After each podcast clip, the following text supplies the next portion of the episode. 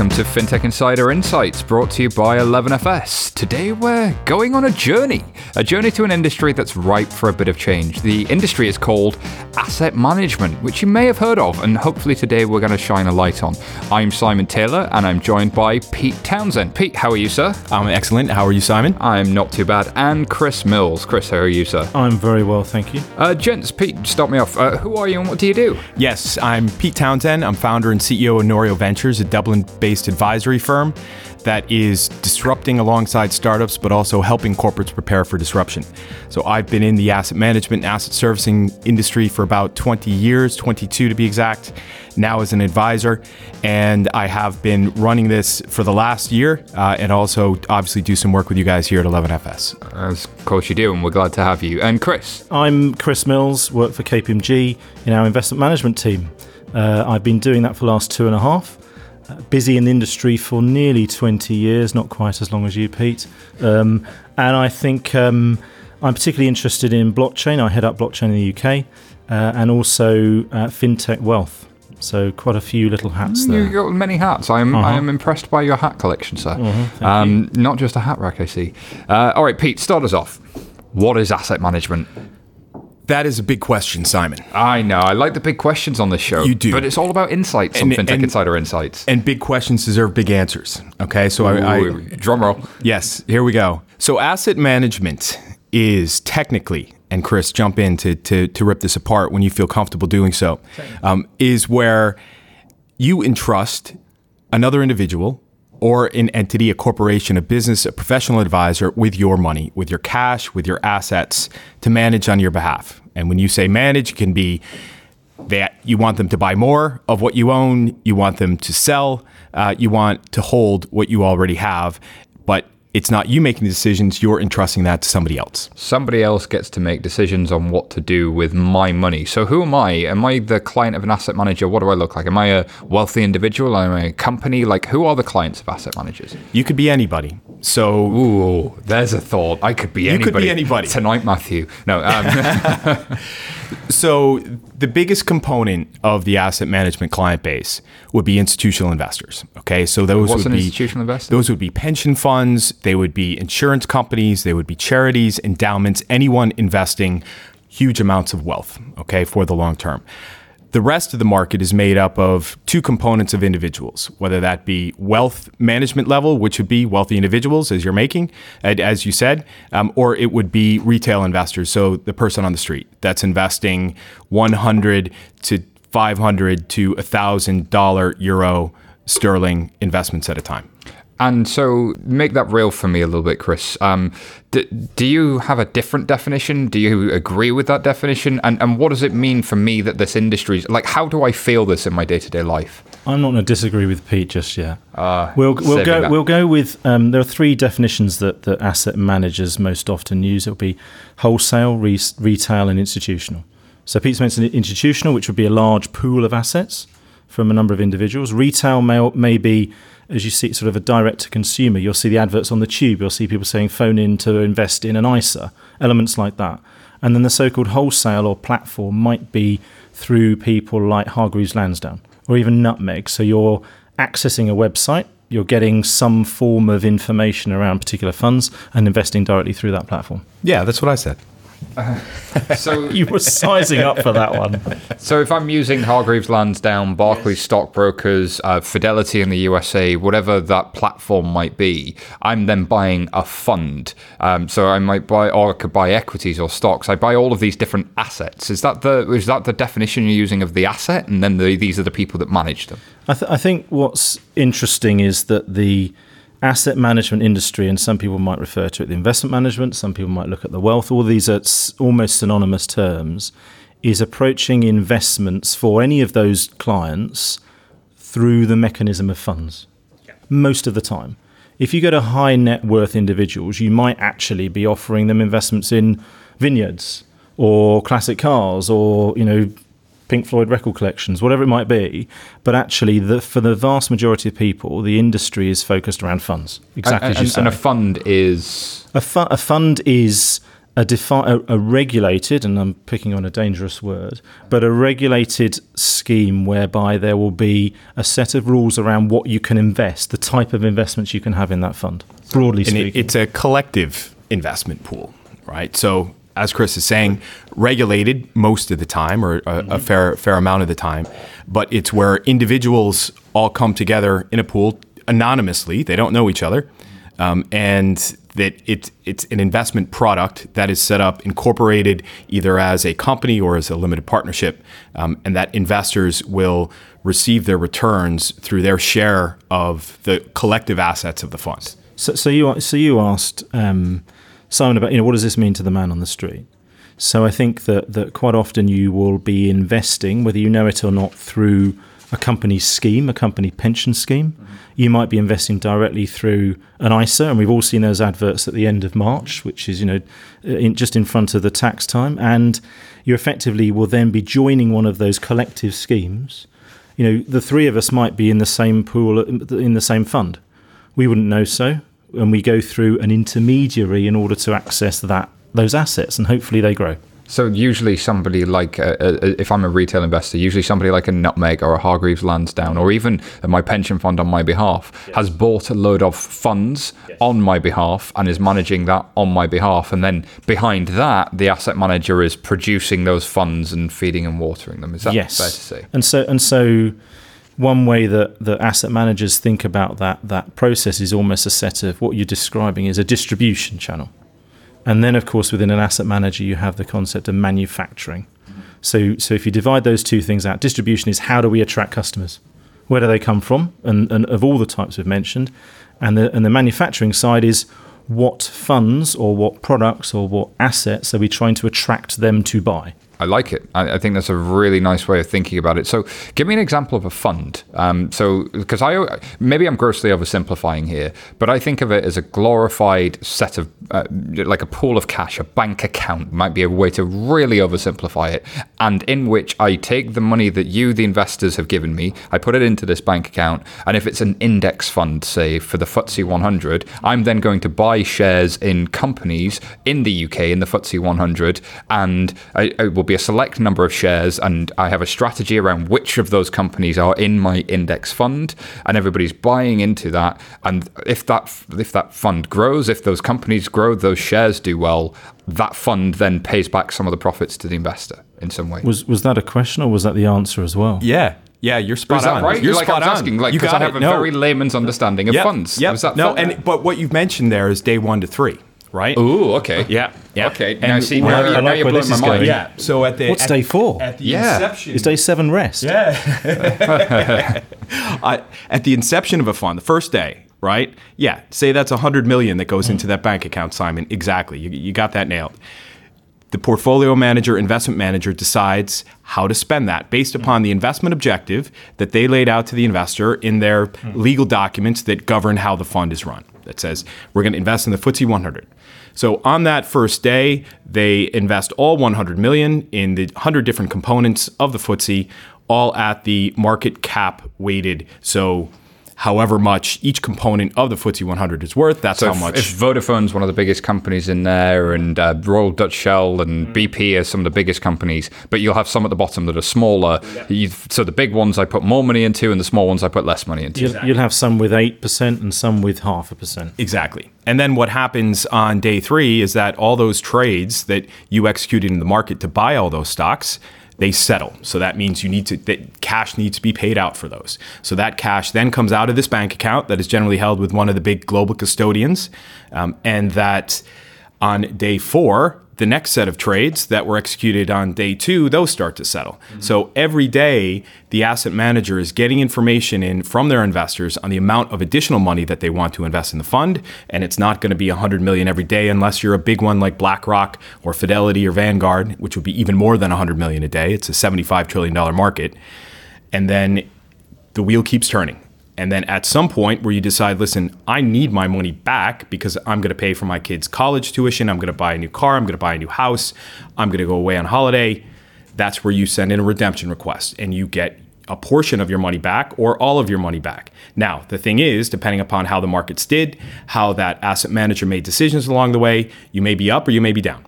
And you're taking the risk of whatever happens in the market, but also taking the risk of how savvy that investment manager is with making decisions. When you're investing just in the, the FTSE 100, that would be called a passive fund. You're not making any decisions at the asset management level on what to invest in. If you're investing with an active manager, they would say, Great, Vodafone's doing really well. I'm going to buy more of that. Um, and these other components, the index, aren't doing as well. So I'm going to sell that. I'm not even going to hold it. Right? So that's a difference between active and passive, simplified. Passive is this. Uh, there's a formula, and we're going to stick with that formula and then adjust it on an occasional basis. Whereas active is we're, we're adjusting it a lot more often. Yep. It doesn't have to. It, it's interesting that, that, that you don't have to do that. Active is often it's it's it's a more flexible mandate.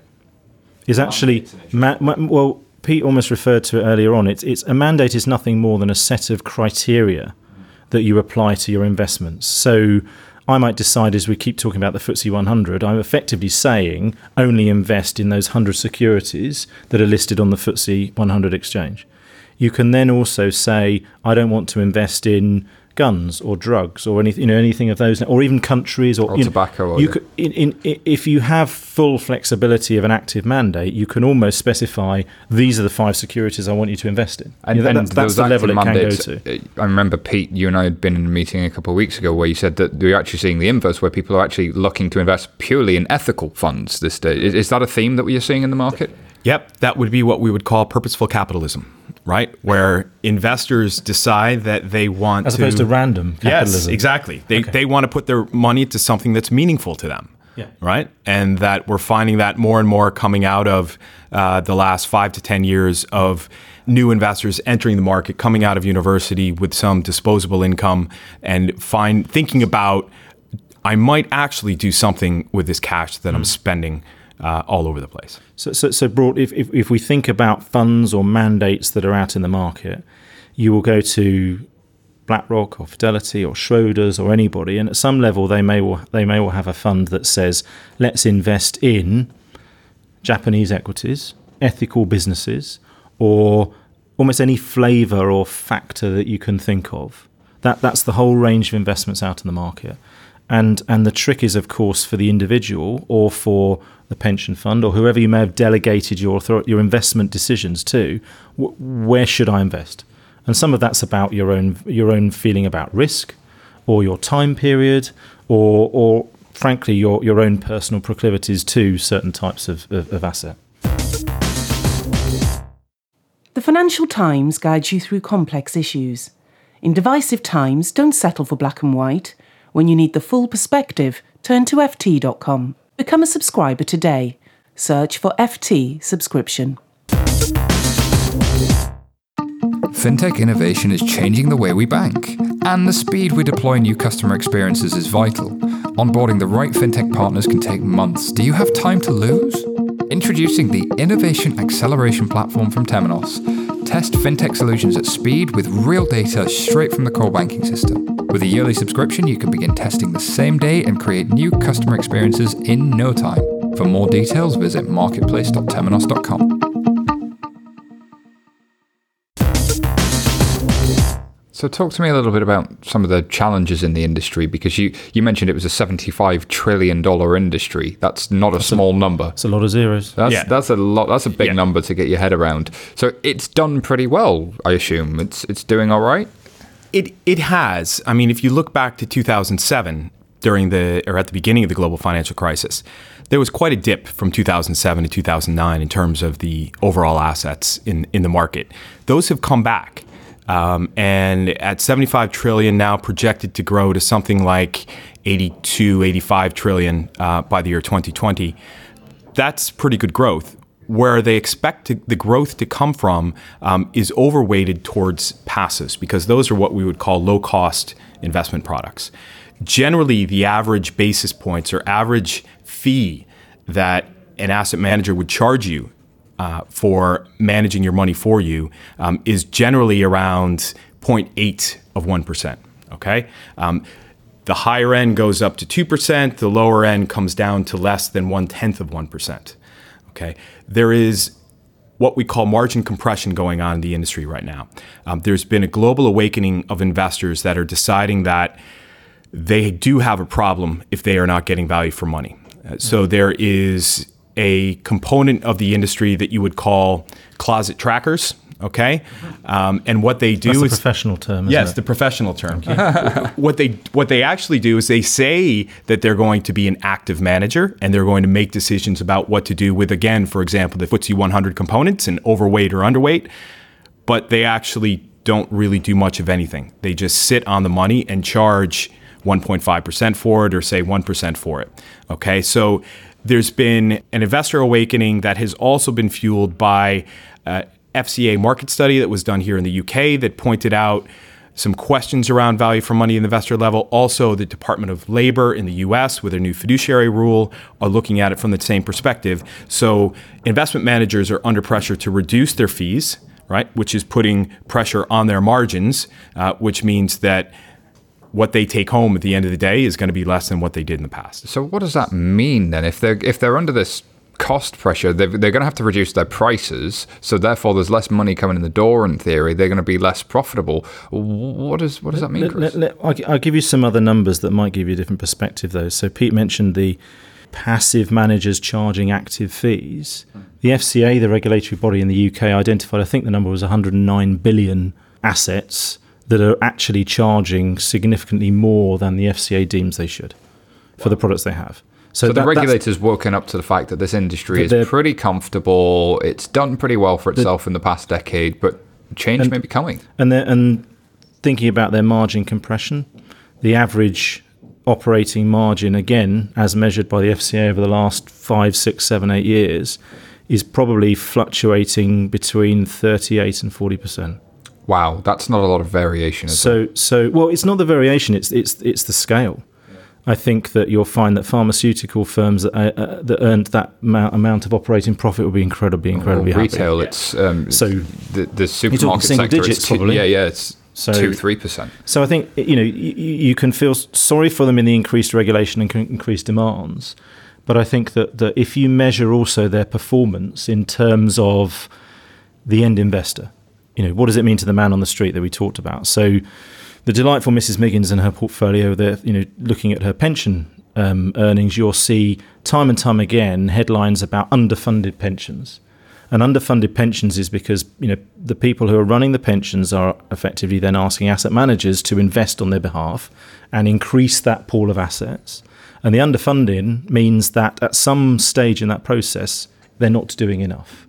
Now you could argue that the asset managers is not all of the asset managers' fault, but those Some of it's underfunded got to be demographics. There aren't as many people paying into pension funds. Entirely, but the fact is that I remember a long time ago when I'm looking at my pensions projections, and you're looking at a low, medium, and large, you know, projection of some was it 12, 15, and 18 percent. You're not allowed to do that anymore, and it's probably three, six, nine. So, so you just look at some of the numbers to the end investor. Forget the asset management business at the moment, and, and what are they there for to make that pot of money bigger? It's not as successful as it has been. and but it's not they've been necessarily- wildly profitable, even though for the end user, for the person they're supposed to serve, it, it hasn't been. So, what's got to change? I mean, is this, this what's going to what have asset managers got to do if these are the pressures coming at them? Um, they're seeing regulators come into the space. They're probably going to start to see margin compression more and more, as you say, Pete and Chris, as you say, the the end customer isn't really being served here. This can't continue, surely. It can't, and that's where you need to cut costs and reduce.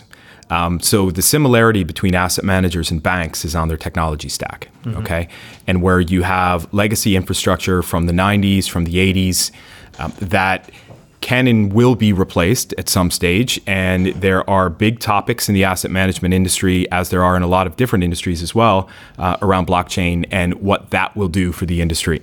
Um, that is probably an entirely different podcast to talk about asset management, Like and- maybe and Blockchain Insider. Perhaps, perhaps, right?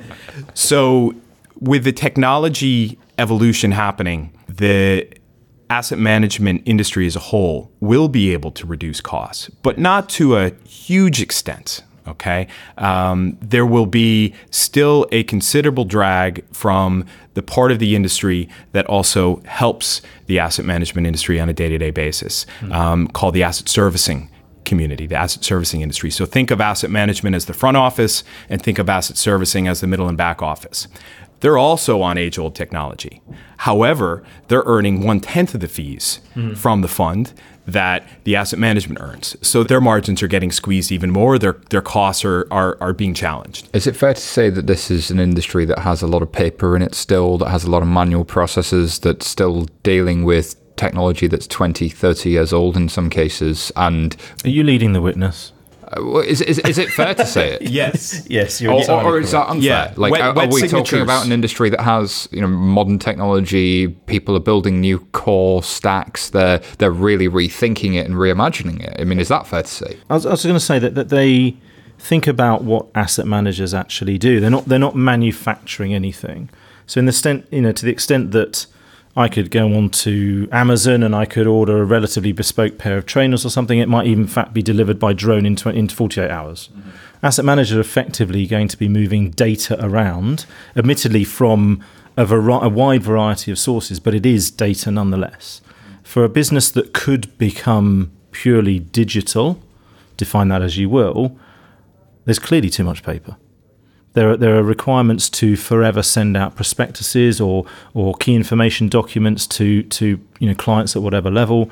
Um, and we've all tried to invest and then got heap load of documentation on a random basis um, through the post. And so I'd say the vast majority of the industry is still built upon you know, your home address, your, your standard documentation that needs to be sent out. And you're right, it doesn't need to be. It depends upon your client. Right. I mean, it's passports, it's utility bills, it's copies, it's scanning. There is still this incredible thing in the asset management industry. I'm sure you've heard of it. It's called a fax machine. okay. Uh, and they're still used to a wide extent. If you think about the digital banks being able to open an account in six minutes or less, um, using your mobile, using some scanning of pictures, you just don't have that in the asset management community yet just because the uh, there is a always a fallback on regulation saying that well the regulators won't let us do that yet because they still demand It's paper. too hard because it's hard. That sounds familiar. Exactly. Uh, and that the technology is there. It's just that implementing new technology uh, in the industry is is a little bit quicker than doing it in a bank, but still you have But that. why do you have to when you got forty percent margins?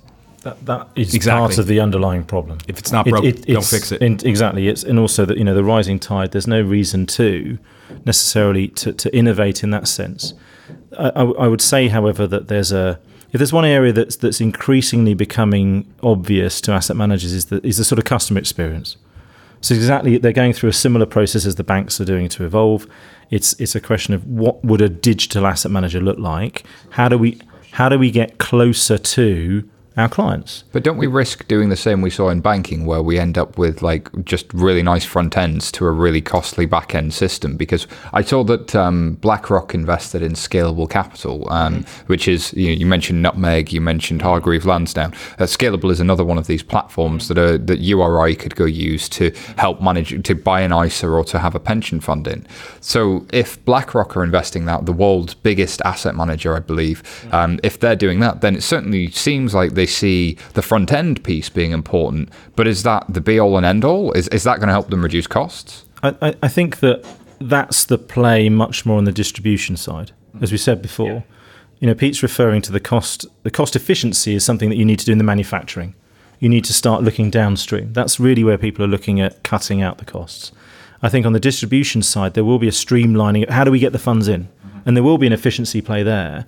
But actually, why, why have the so-called robo-advisors, Nutmeg, Scalable Capital, why have they been so successful? Is actually because they've been better at attracting customers.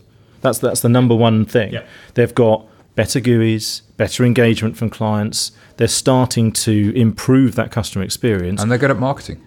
Good at marketing, but they have the same. They're leaning on exactly the same infrastructure you've talked about around the type of funds you offer, about the type of infrastructure that's behind it, and quite often very very similar cost structures. Okay, so talk to me. This has all been stick. You know, it's, kind of uh, this is what asset managers do, and then it's gonna get harder. So, what are the opportunities here? Is is it just all gonna suck? No, the, the the carrot is enormous. The carrot is growing all the time. The the im- That's a sentence that I want to sit by itself. The carrot is growing all the time. overextending the metaphor. I do apologise. however, however, it's a very large Bugs Bunny. However, I think um, the the growth in wealth in assets is increasing globally. We talk about it being a X trillion dollar business. Well, times that by another 50% in another 10 years. We all know about you know the, the growth in, in in demographics in people in the middle classes particularly in the wealth that's increasing both in Asia and in Africa for example Oh, absolutely. two clear clear growth areas. And tell me that you know if we go back to right at the beginning what does an asset manager do? Take a pot of money and aim to make it bigger. I think that's an attractive proposition to almost anybody in the world so Especially if you're entering the middle class for the first time. But if you're entering the middle class for the first time, or you're in an economy that's starting to grow, your needs might be different to the Western world. entirely, entirely, and and this is where you know the asset management industry has grown up exactly on the sort of Anglo-Saxon model as it as it stands, or, or the Western Hemisphere, and I think that you will have it, it's developed a set of products, product push effectively for asset managers, and there's a real need to go towards customer experience, towards solutions. And I think those solutions will change significantly based on different geographies, on different on on different time frames, etc. So Yeah, I, I, I think as well, if you look at the, the three core challenges of any asset manager, it's to raise assets, right? Distribution, gather assets, bring that into the funds, to perform, create long term returns, create value for investors, but also to keep costs down and make sure you're not just spending money wildly uh, and that you do deliver true value for money for investors. So, how do you? I hear a lot about this digital transformation stuff. Um, it's been around for about five years. This this idea that you can digitally transform from the uh, from the caterpillar that you are into this beautiful digital butterfly. Is is that the way forward here, Pete? Or I don't. The, well, it depends on the stage that you're at, right? If you are an asset manager that really has no digital presence whatsoever um, at the front end um, or within your own internal workings, you're generally going to be looking at a greenfield situation, okay, where you would want to start from scratch, but in a segregated standalone unit to be able to start building what we would call a truly digital asset manager, where from front to back, the gathering of the assets all the way through to delivering information to investors on what they own and how much it's worth that that is all completely free of the 1970s infrastructure that is in place uh, there's a thought experiment I love. What would happen if Google built an asset manager? What would happen if Apple built an asset manager? Like, how would a technology company build it? And we've seen it with with Alibaba. Right? with alibaba they have Well, yeah. go, go, go back to you know my my definition of, of distribution and of manufacturing. There are 15 activities in a typical asset manager, and they may divide you know seven and eight in, in that basis. There's no reason why you can't you, you, you can't have asset managers that, that will start to significantly outsource those. What would be part? What will almost be an app in a in a particular digital platform that you will have asset managers that just focus on manufacturing of a very bespoke set of assets and have got a very defined distribution network or platform. And I think that at the moment there are many, many asset managers who are trying to do all 15 jobs. They may not need to. So this is like the old um, Ford Motor Company that used to be uh, highly integrated. They had they owned the rubber plants that produced the rubber for the tires. They owned the steel factories that produced the steel. We had car companies that owned their entire supply chain. Whereas now they they configure a car much more. They don't own the rubber plants anymore. They have great relationships with it in the supply chain, but they uh, but they have many suppliers. We're starting to see that in financial services is the breakup of the value chain into specialists who are who are really great at what it is they do. Yeah, it's realizing the five things you do well and outsourcing the other nine, right? And I worked with a global asset manager a number of years ago uh, that was on an acquisition spree.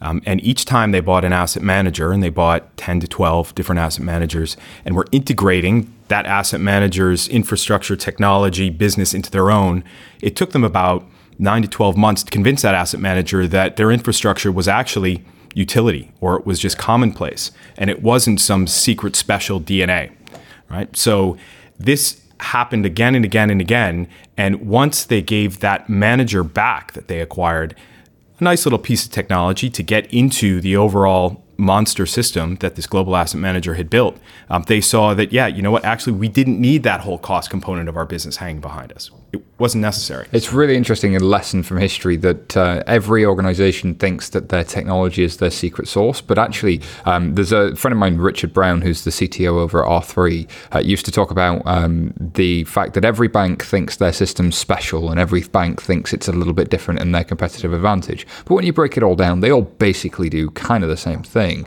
So actually sharing and commoditizing those capabilities makes a lot of sense. And of course, he was making an argument for blockchain and DLT and shared ledgers. But the point rings true. Even when you're consolidating a lot of companies that do the same thing, having a platform that does 80, 90% of what you need to do and doesn't do those few edge cases is probably better if it operates at scale than not than than managing those few edge cases on your own platform that cost you more. Yeah, exactly. I mean, so think about it. You know, the regulatory demands we talked about earlier. The regulator is going to be asking all asset managers in the UK for the same set of reports, the same set of analysis to, to, to cover a MIFID, et cetera, et cetera. Why not have a utility function that collects all of their data to demonstrate that capability and allow the, regulator to have direct assets, access to that and see it up front? Absolutely. And, and, and at the front end, in the manufacturing side, you've got the passive businesses is often a bit is a question of scale because you're dealing with a lot of transactions at the right time, and that's why people like BlackRock and Vanguard are particularly successful in that. But if you're looking at active investment, which is often called stock picking around you know particular securities, a particular companies that are going to do well, you could have specialists in wines, in cars, in Powdered milk. powdered milk, in in you know whatever. They don't have to be large organisations at all. So, talk to me about who are going to be the suppliers of this new technology in the future. Are we seeing a role for fintech in this asset manager space? Because we, we saw this with banking over the last few years, where fintechs went from competing with banks to becoming the suppliers to them, and now a bit of both. Is that going to play out here? I mean, Pete, what do you see? Yeah, the, the, the fintech space in asset management is interesting because those that are providing technology to the asset management community today will say that they are the world's oldest fintech, right? But they're not fintech, they're enterprise software, right? And the asset management play on fintech would be similar to the banks. The asset managers are regulated. Um, they are some are slow to change, or in the majority are slow to change, and that they also have those restraints on them that says, well, we can't bring on new technology quickly. Um, I went through a, a case study um, two years ago with about 15 asset managers in the market on the big question: Would you feel comfortable with a completely outsourced technology stack? And resoundingly, the answer was no, because they wanted to be able to walk across the hallway to their IT department to strangle the neck of somebody that wasn't delivering the data that they needed. Okay, um, they want to have that control in house. So where the innovations will come from is through the collaboration, okay, and through um, asset managers realizing that they need help. Um, if you take a look at some of the interesting signals out there in the market, Eagle Alpha um, are one of the providers of alternative data sets in the market, which may be anything from uh, collated, curated Twitter feeds with uh, market sentiment indicated to satellite imagery. Um, that's coming from companies that are renting space on satellite and looking at car parks in the US to determine the footfall in retail outlets, right? These are the types of things that will come that will allow managers to move up the curve with regards to reducing their overall spend on human guided research. Aren't right? they all going to be taken over by robots anyway? Absolutely. Here come the robots. Agreed.